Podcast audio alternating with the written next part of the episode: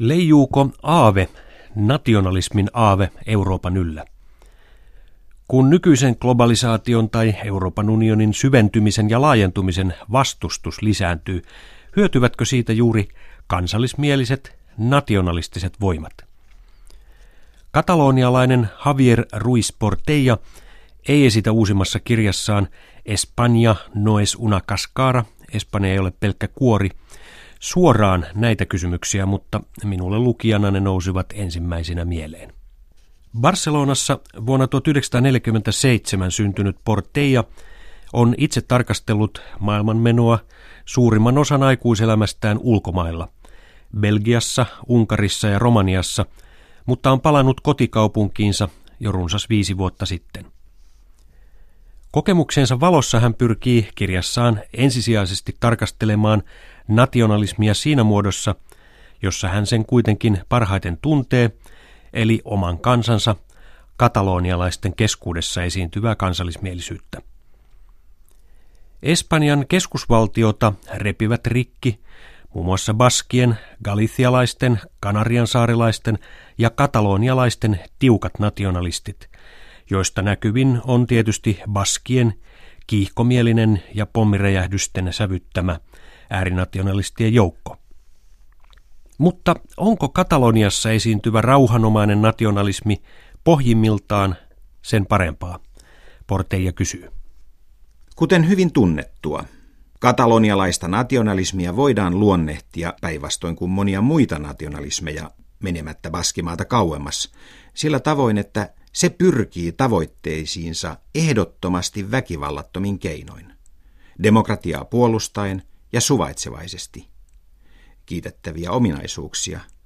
Sellaisia, joissa tarkemmin katsoen ei ole paljon kiittämistä, sillä eihän kukaan oikeasti kiitä siitä, ettei kunniallinen ihminen juokse kadulle, vedä pistooliaan esille ja tapa lähimmäisiään.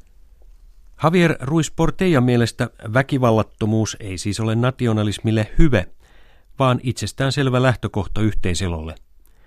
Hänen mukaansa ei nimittäin ole mitään takeita, että tänään vallitseva näennäisen hyvä tilanne ei voisi huomenna muuttua, koska nationalismin olemus on jo sellaisenaan hänen mielestään vaarallinen.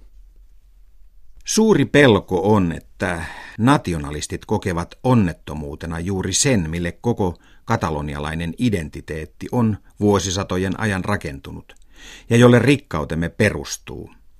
Eli tämän olemisemme syvän kaksinaisuuden, koko perusteellisen elävän kahden kielen toisiinsa limittymisen ja näiden kahden kulttuurin yhteen kietoutuneet juuret. Katalonian erikoislaatuisuuden, jonka jaamme yhdessä kaikkien espanjalaisten kanssa. Portella kokee ja näkee tilanteen valtavan paradoksaalisuuden, mutta ei halua Katalonian kulkevan yksintein Baskimaan tietä, vaikka heiltä on paljon opittavaakin. Tällä hetkellä, ainakin Baskimaassa, nationalismin vaarat tajutaan ja enemmistö ihmisistä haluaa estää nationalistien päämäärät. Niinpä nationalistinen terrori on liimannut ihmiset tiiviisti yhteen ja opettanut torjumaan sitä luomalla terrorismin vastaisen sosiaalisen ja poliittisen liikkeen. Mutta Kataloniassa ei ole syntynyt mitään vastaavaa. Jos esimerkiksi puolet baskeista ei epäröi samaan hengenvetoon määritellä itseään baskeiksi ja espanjalaisiksi, ei samaa voi sanoa katalonialaisista. Vain pieni osa heistä määrittelee itsensä yhtä aikaa katalonialaiseksi ja espanjalaiseksi.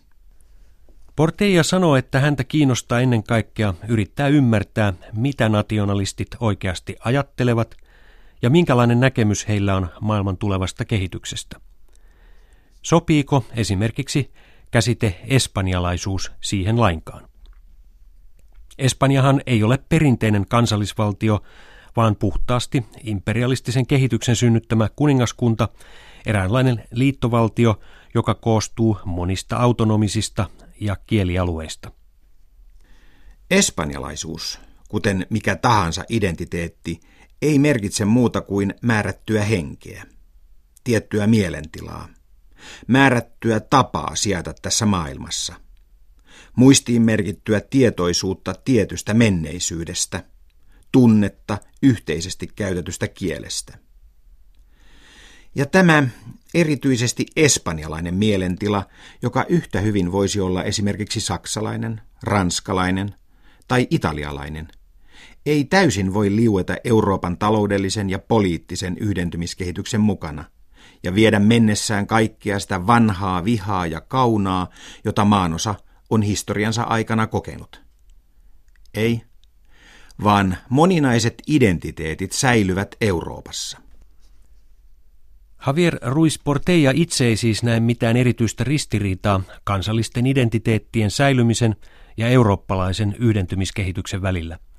Samoin kuin hän ei näe ristiriitaa myöskään katalonialaisuuden ja espanjalaisuuden välillä. Vaikka siis Portella ei näe näitä ristiriitoja tai ei halua nähdä niitä, monet muut näkevät. Katalonian kansallismielisille tärkein asia on luonnollisesti oma kieli, katalaan.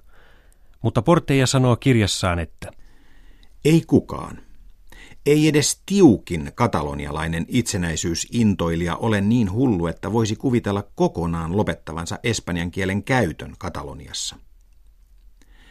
Mutta entäs jos sittenkin, sanotaan. Mutta kun ei voi. Se olisi suuri onnettomuus. Millä kielellä katalonialaiset sitten kävisivät kauppaa muun Espanjan kanssa? Ja miten tultaisiin toimeen miljoonien Kataloniassa vierailevien turistien kanssa? Se on siis mitä selvintä. Espanjan kielen asemaa ei saa Kataloniassa horjuttaa. Moni kutsuisi Javier Ruiz Portellaa myöntyväisyysmieheksi tai reaalipoliitikoksi, joista meillä Suomessakin on viime vuosisadalta sekä hyviä että huonoja kokemuksia.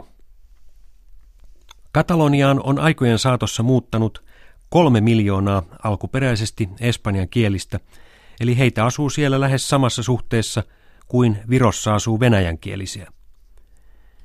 Kirjansa yhdessä luvussa Portella pohtiikin, onko aito kaksikielisyys todella mahdollista. Hän mainitsee Belgian, Gepekin, Irlannin ja Bretanien esimerkkeinä huonosta kahden kielen rinnakkaiselosta.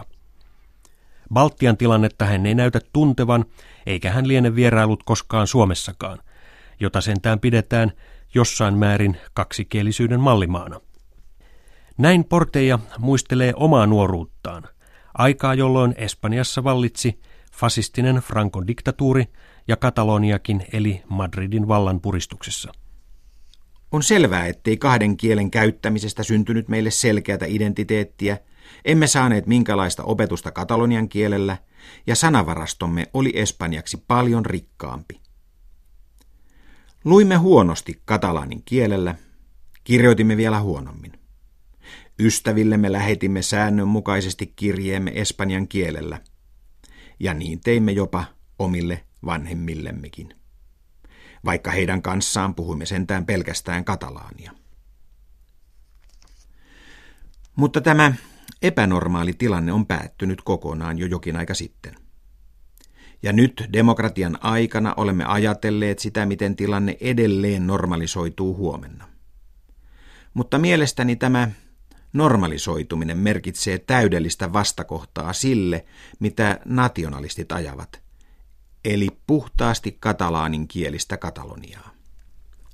Silti Portella myöntää, että ylivoimainen enemmistö katalonialaisista on sitä mieltä, että kaksikielisyys on koho, eli rampa tai viallinen olotila. Siksi castellanoa, eli espanjan kieltä, käytetään lähinnä takaamaan parempi työpaikka tai ylipäänsä, kun halutaan parempaa menestystä elämässä. Katalonian perustuslain kirjaimesta ei voi erehtyä, kun siinä sanotaan, että katalonian kieli on katalonian virallinen kieli, ja tämä menee kaksikielisyyden periaatteen edelle.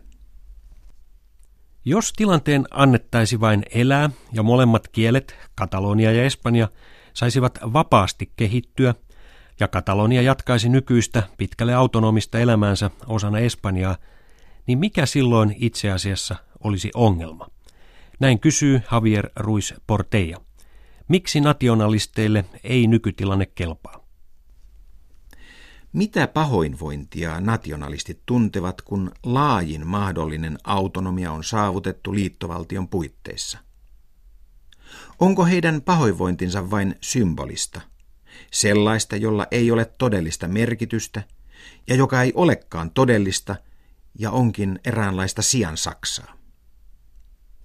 Portellan mukaan nationalistien toiminta ei vaikuta millään lailla enää autonomian laatuun tai määrään, mutta se ylläpitää niin Baskimaassa kuin Kataloniassakin yllä käsitystä, että autonomia on ikään kuin ulkoapäin annettua. Sitä ei ole saavutettu omin ponnistuksin.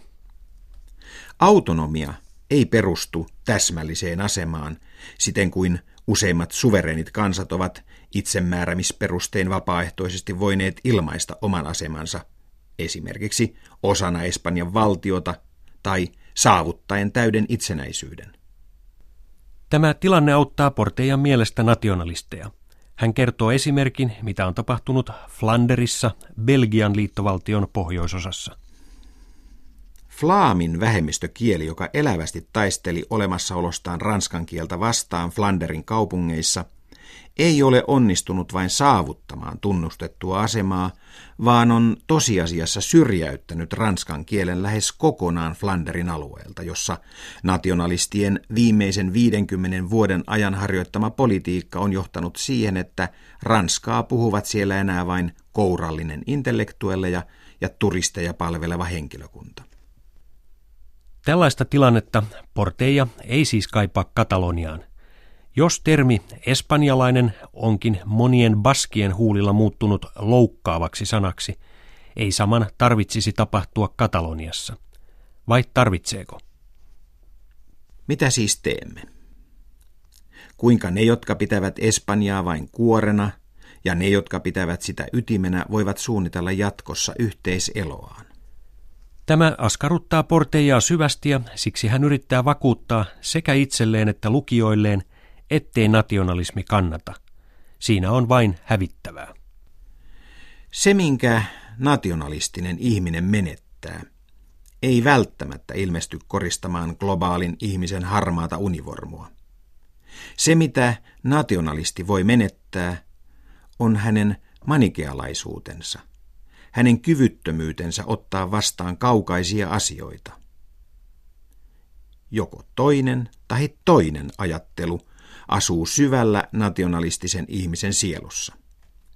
Joko olen katalonialainen, tai baski, tai galisialainen, tai olen espanjalainen. Ja kun ihmisemme on onneksi katalonialainen, baski tai galisialainen, johtopäätöksemme voi olla vain, että nationalistinen ihminen sulkee itsensä ulos erityisyydestään. Koko hänen menneisyytensä ja nykyinen espanjalaisuutensa on tehtävä tekemättömäksi ja ikään kuin ulkoistettava koskemaan vain juridispoliittista valtiota. Härän vanha nahka jää uudistamatta. Se on vain pelkkä nahka. Espanja on nationalistille ainoastaan huonolaatuinen kangas. Pelkkä kuori. Saavatko Javier Ruiz Portellan tavoin ajattelevat ihmiset edelleen kannatusta Kataloniassa ja Euroopassa, vai leijuuko Euroopan yllä aave, nationalismin aave?